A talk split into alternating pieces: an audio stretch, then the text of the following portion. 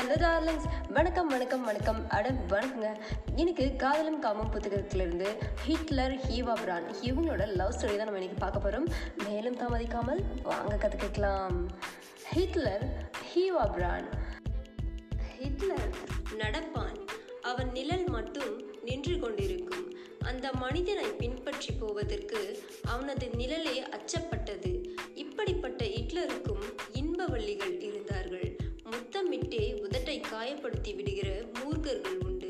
அதை போலவே மங்கையரின் மயில் கழுத்தை தடவிய குரல் வலையை நெறித்துவிட்ட கொடுமைக்காரர்களும் உண்டு பிரிஜெட் ஹிட்லரின் ஆசை நாயகிகளில் ஒருத்தி ஒருமுறை அவள் ஹிட்லரை பார்த்து நீ ஏன் திருமணமே செய்து கொள்ளவில்லை என்று கேட்டாள் அப்போது ஹிட்லர் புள்ளியியல் புரிந்து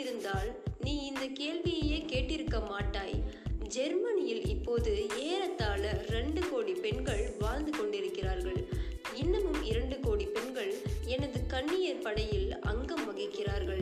அவர்கள் எல்லோருமே என்னை காதலிக்கிறார்கள் என்னையே கல்யாணம் செய்து கொள்ள விரும்புகிறார்கள் நான் எவளாவது ஒருத்தியை கட்டி கொண்டால் ஏறத்தாழ ஒரு கோடியே தொண்ணூற்றி ஒன்பது லட்சத்து தொண்ணூற்றி ஒன்பது ஆயிரத்து தொள்ளாயிரத்தி தொண்ணூற்றி ஒன்பது பெண்களின் கண்ணீருக்கு நான் காரணமாகி விடுவேன் ஆகவேதான் நான் இதுவரை திருமணத்தை பற்றியே நினைக்காமல் இருக்கிறேன் என்றான் ஹிட்லரின் அரசியல் முன்னேற்றத்துக்கு பெரும்பாலும் பெண்களே காரணமாக இருந்தார்கள்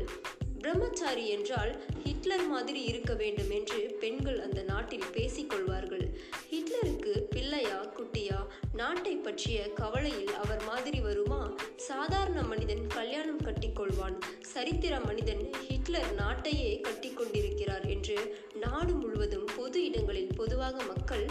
குறிப்பாக பெண்கள் ஜெர்மனியில் பேசிய காலம் அது வெளித்தோற்றத்திற்கு பிரம்மச்சாரியாக இருந்த ஹிட்லர் வக்ரமான பால் உணர்வு கொண்டவன் பெண்களை நிர்வாணமாக்கி பார்ப்பதே அவனுக்கு பொழுதுபோக்காக இருந்தது தனது பால் உணர்வை தூண்டுவதற்காக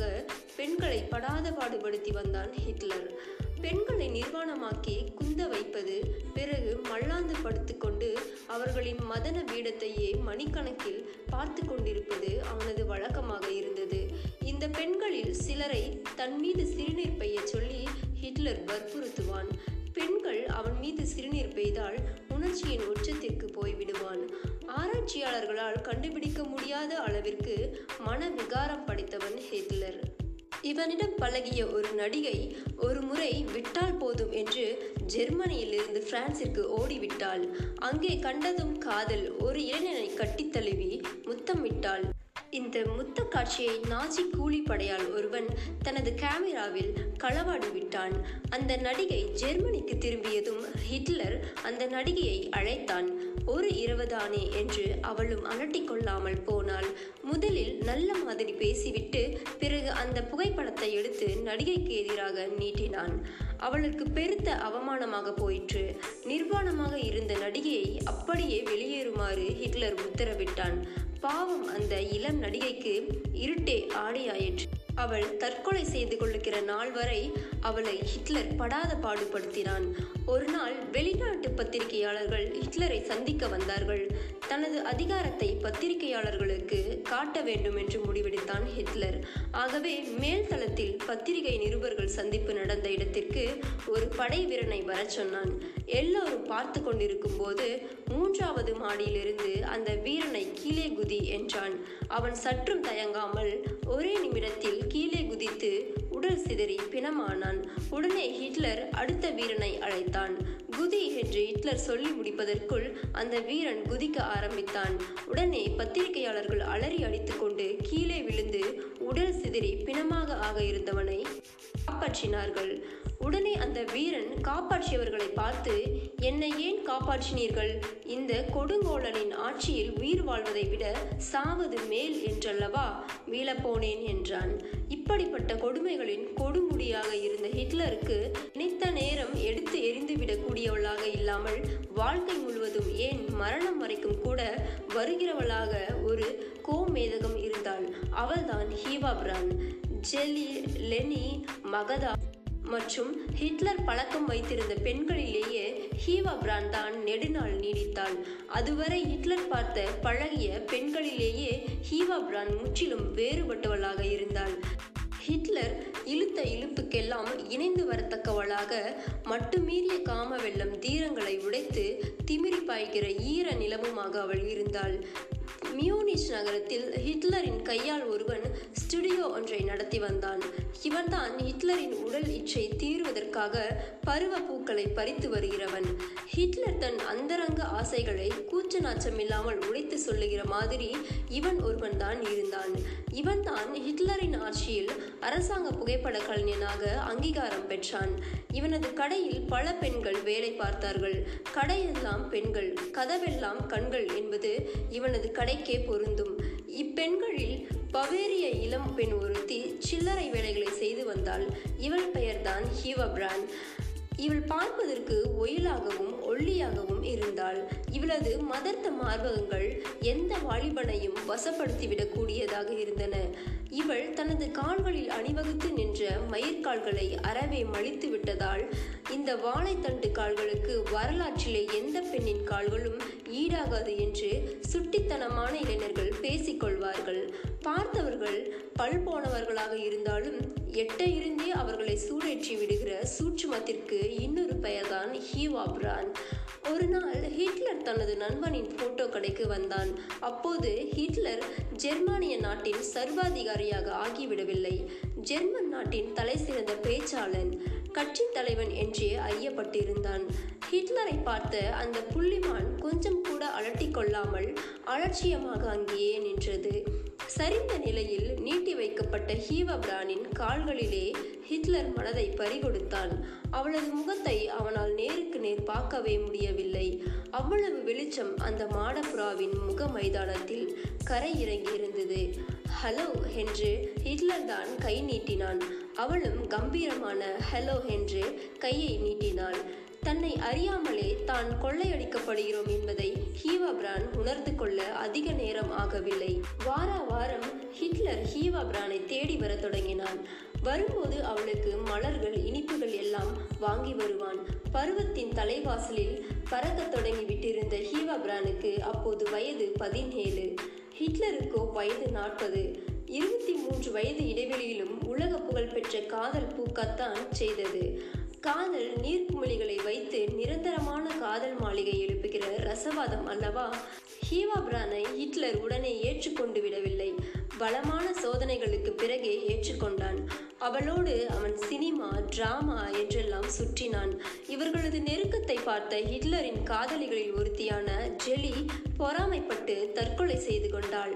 தாய் மாமன் ஹிட்லரின் தகாத செயலால் தான் ஜெலி தற்கொலை செய்து கொண்டாள் என்று ஜெர்மனியே பேசியது ஹிட்லர் கவலைப்படவில்லை ஆயிரத்தி தொள்ளாயிரத்தி முப்பத்தி இரண்டாம் ஆண்டில் ஹிட்லர் அரசியல் மேலாதிக்கம் பெறுவதற்காக அல்லும் பகலும் உழைத்தான் பொது தேர்தலுக்காக வேறு பம்பரமாக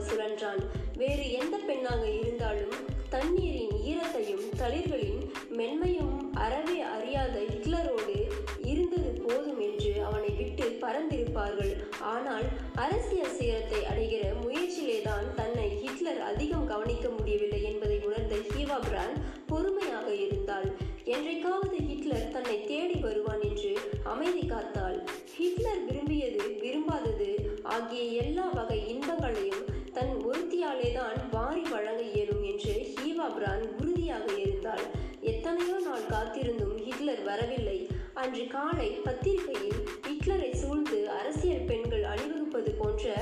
புகைப்படம் வெளியாகி இருந்தது அதை பார்த்து ஹீமபிராணின் இலகிய நெஞ்சம் உருகியது அவள் கவலைப்பட்டாள் கலங்கினாள் தனக்கு கிடைக்காத ஹிட்லருக்கு பக்கத்தில் இந்த பெண்கள் எல்லாம் இவ்வளவு நெருக்கமாக இருக்கிறார்களே என்று துடியாய் துடித்தாள் ஹிட்லரின் பிரிவை தாங்கிக் கொள்ள தன்னால் இயலவில்லை என்று ஒரு கடிதம் எழுதினாள் தற்கொலை செய்து கொள்வதை தவிர தனக்கு வேறு வழியில்லை என்று அந்த கடிதத்திலேயே குறிப்பிட்டிருந்தாள் கடிதம் ஹிட்லரை சேர்வதற்கு காலதாமதம் ஆனது கடிதத்தை படித்த பிறகும் அரசியல் வாழ்க்கையை அவளுக்காக ஒரு மணி நேரம் கூட ஒதுக்கி வைக்க அவன் தயாராக இல்லை என்று நினைத்தாள் மறு நிமிடமே ஹீவா பிரான் தன்னை சுட்டு கொண்டாள் நல்லவேளை பிழைத்து கொண்டாள் கடிதம் கிடைத்ததுமே ஹிட்லர் ஓடோடி வந்தான் ஹிட்லர் தன் காதலியின் படுக்கையை கண்ணீரால் கழுவினான் அவள் உடல் தேறுகிற வரை அவளை அடிக்கடி பார்த்து கொண்டான் ஹிட்லர் ஜெர்மன் அதிபர் ஆனால் இதன் பிறகு தன்னை ஒருவேளை மறந்து விடுவானோ என்று அச்சப்பட்டாள் ஹீவா பிரான் ஆனால் அவள் நினைத்ததற்கு நேர்மாறாக ஹிட்லர் ஹீவா பிரானுக்கு ஆள் சொல்லிவிட்டான் தன் மேல் மையல் கொண்ட மாதவனை பார்க்க போகிறோம் என்கிற ஆவல் மிதப்பில் சொர்க்கத்துக்கு சுந்தரியைப் போல ஈவா தன்னை அலங்கரித்து கொண்டாள் ஹிட்லரின் மாளிகைக்குள் ஆசை நயைகள் தலைவாசல் வழியாக நுழையக்கூடாது என்று விதி இருந்தது ஆகவே காவலாளி ஒருவன் அவளை மாற்று வழியாக அழைத்து போன தளம் மாற்றி தளம் மாறி ஒரு இருட்டு பகுதிக்கு அவளை காவலாளி கொண்டு வந்தான் கும் இருட்டில் கண்களை குருடாயின காவலாளி கைத்தாங்களாகவே ஹீவா பிரானை அழைத்து வந்தான் அதற்கப்பால் ஹிட்லரின் முகப்பு அறை வரவேற்பு அறை எல்லாம் தாண்டி வெள்ளி தங்கம் மின்னுகிற அவனது படுக்கை அறை ஹிட்லர் அவளை ஆலிங்கனம் செய்தான் அவளது உதட்டு நிறத்தில் முத்தமழை பொழிந்தான் வகை வகையான உணவுகளை பரிமாறினான் பிறகுதான் மது குட்டிகளை திறந்தான் அவள் மதுவால் நீச்சல் நாடகம் நடத்தினாள் அவளது கண்களை கிளியில் பார்த்திருந்தால் பசிக்கு கிடைத்த கோவப்பழம் என்று கொத்தி சென்றிருக்கும் அவள் படுக்கையில் சாய்ந்தாள் ஹிட்லர் அங்கிருந்த மாமிச உணவையோ மதுபானத்தையோ தொடவே இல்லை இத்தனை நேரமும் காப்பிதான் அருந்தி கொண்டிருந்தான் ஹிட்லர் கொடுமைக்காரன் தான் ஆனால் குடிக்க மாட்டான் மாமிசம் தொட மாட்டான் இதெல்லாம் அவனது இந்த சங்கல்பங்களில் ஹிட்லர் இறுதி வரை உறுதியாக இருந்தான் ஹிட்லர் ஹீவபிரானை படுத்த நிலையிலேயே துச்சாதனம் செய்தான் வேண்டாம் விட்டு விடுங்கள் என்று முணங்குவதற்கு கூட முடியவில்லை ஹீவபிரானுக்கு அவளது மேனி அழகை வெறிகொண்ட மட்டும் ஹிட்லர் கண்கள் மேய்ந்தன பிறகு மோக பாடம் தொடங்கியது எத்தனை முறை புணர்ந்தாலும் இன்னமும் அவளிடத்தில் என்னவோ பாக்கி இருக்கிறது என்று ஹிட்லர் சொன்னதாக தனது டைரியில் ஹீவா எழுதி வைக்கிற அளவுக்கு சுகம் கண்டான் அவளோ பெறுகிறவளாக மட்டும் இல்லாமல் கொடுக்கிறவளாகவும் இன்பத்தை வழங்குகிற பேரின்ப பேடையாக இருந்தாள் எப்போதோ ஒரு முறைதான் ஹீவா ஹிட்லரை சந்திக்க முடிந்தது சந்தித்த நேரத்தில் ஆறு மாதங்கள் ஹிட்லர் அடங்கி போகிறபடியாக மன்மத வெள்ளத்தில் அவனை ஈவா மூ தோற்கடித்து விடுவாள் அவள் மேல் கொண்ட வெறியால் தனது காதலியை எவரும் பார்த்துவிடக் கூடாது என்று முடிவெடுத்தான் ஹிட்லர் நெருங்கிய நண்பர்கள் தன்னுடன் இருக்கும்போதுதான் அவள் வரலாம் என்று விதித்தான் அவள் எங்கு சென்றாலும் ஒற்றர்கள் ஈவாவை பின்தொடர்ந்தார்கள் பெர்காம் என்கிற மாளிகையில் ஈவா அரசியைப் போல வாழ்ந்தாள் தன்னை ஹிட்லர் ஏறத்தாழ சிறை வைத்து விட்டான் என்று அறிந்த ஹீவா பிரான் அவனை வெறுக்கவில்லை மாறாக அந்த அசோகவனமே அவளுக்கு அமரர் உழவும் அற்புத பூங்கா ஆயிற்று தன்மேல் உள்ள வரைகடந்த காதல் காரணமாகத்தான் ஹிட்லர் தன் சிறகுகளையும் கோதி விடுகிறான் பூண்டையும் அகலமாக்க மறுக்கிறான் என்பது அவள் அறிந்தே இருந்தாள் ஒரு நாள் அரண்மனை ஜோதிடர் ஹிட்லரை பார்க்க வந்தார் ஹிட்லருக்கு ஜோதிடம் என்றால் உயிர் ஹீவா பிரானோடு இருந்ததால் அவரை நாளை வாரும் நண்பரை என்று அனுப்பி வைத்து விட்டான் ஹீவா நிர்வாணமாக ஹிட்லர் முன்னால் உடற்பயிற்சி செய்ய வேண்டும் அந்த ஆரணங்கின் வளைவு நெளிவுகளை ஒரு இராணுவ தலகத்தன் எதிரி நாட்டின் தேச வரைபடத்தை பார்ப்பது போல ஹிட்லர் உன்னிப்பாக பார்ப்பான் தனது ஆழ்ந்த அன்பின் அடையாளமாக ஹிட்லர் ஈவாவுக்கு ஒரு பிளாட்டின மோதிரத்தை பரிசாக கொடுத்தான் அந்த மோதிரத்தில் சாவை தவிர வேறு ஒன்றும் நம்மை பிரிக்க இயலாது என்று எழுதப்பட்டிருந்தது போர் முனையில் ஹிட்லர் இருந்தபோது ஹீவா சுதந்திரமாக வெளியில் சுற்றித் திரிந்தாள் முத்து என்கிற ஓவியன் ஒருவன் அவளது வாழ்க்கையில் புகுந்தான் முத்தமிடவா என்றான் மோகனாங்கி இடம் தரவில்லை ஹிட்லர் போர் முனையில் இருக்கிறான் ஆனால் அதே நேரத்தில் அவனால் எல்லா இடத்திலும் இருக்க முடியும் என்றால் ஈவா ஈவாவை நிர்வாணமாக்கி அவளை ஓவியம் தீட்ட வேண்டும் என்று குர்து கேட்டான் செய்தி ஹிட்லருக்கு எட்டியது ஈவாவை போர் முனைக்கு வர சொன்னான் ஹிட்லர் ஒழுங்காக இரு என்று எச்சரித்தான் அன்று இரவே அவளோடு குர்து அவனையும் அவனது குடும்பத்தாரையும் தன் கைகளாலேயே ஹிட்லர் கொண்டான் ஈவாவின் ரத்தம் உறைந்தது இரண்டாவது உலக பெரும்போர் உச்சமாக நடந்து கொண்டிருந்தது அப்பொழுது நேச நாடுகளின் குண்டு மழையில் ஜெர்மானிய தேசம் முடியானது பழிக்கு பழி என்று தன்னிடம் வாலாட்டிய ஹிட்லரை பந்தாடுவது என்று ரஷ்ய விமானங்கள் ஆகாய தாக்குதலில் ஈடுபட்டன ஹிட்லர் தோல்வியை உணர்ந்தான் வேறு வழியில்லை ஜீவபிரானோடு அவனது அரண்மனையின் பாதாள குகைக்குள் புகுந்தான் அங்கேதான் அவனது இறுதி நிமிடங்களில் அவளை மணந்தான் வெறும் ஹீவா பிரான் ஹீவா பிரான் ஹிட்லர் ஆனாள் விழுகின்ற வெடிகுண்டுகளின் சப்தமும் மக்களின் ஓலமும் போட்டி கொண்டே இருந்தன இறுதி வேலை வந்தது ஹிட்லர் தனது மனைவியை முத்தமிட்டான் ஏற்கனவே சொன்னபடி ஈவாவை முதலில் சுட்டான் அவள் இரத்த தடாகத்தில்